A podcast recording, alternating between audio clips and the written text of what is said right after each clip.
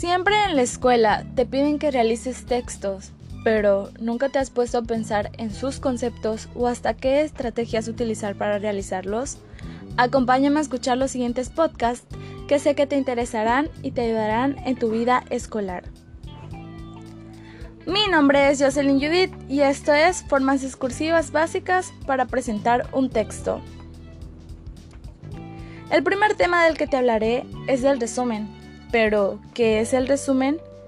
Esta es una exposición abreviada, concisa y fiel sobre todos los puntos más importantes de un texto. Como tal, pueden realizarse de manera oral o escrita. Sus características principales es que deben ser objetivos, claros, coherentes, brinda visión general de un tema y facilita el aprendizaje. Para realizar un resumen se utilizan estrategias como tener desarrollada la comprensión lectora, encontrar la idea principal e ideas secundarias, no resumir párrafos y evitar copiar y pegar.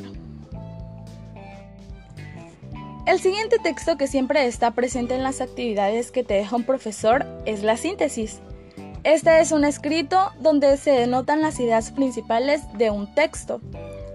Este tiene como característica que se apoya en conectores léxicos.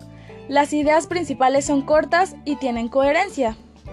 Las estrategias para realizarlos es que debes leer el texto con atención, subrayar las ideas principales, redactar con sus propias palabras y expresar las ideas. Bueno, esto es todo por esta cápsula informativa. Espero que les sea de mucha ayuda y los espero en el siguiente episodio donde hablaré sobre el texto de la descripción. Adiós.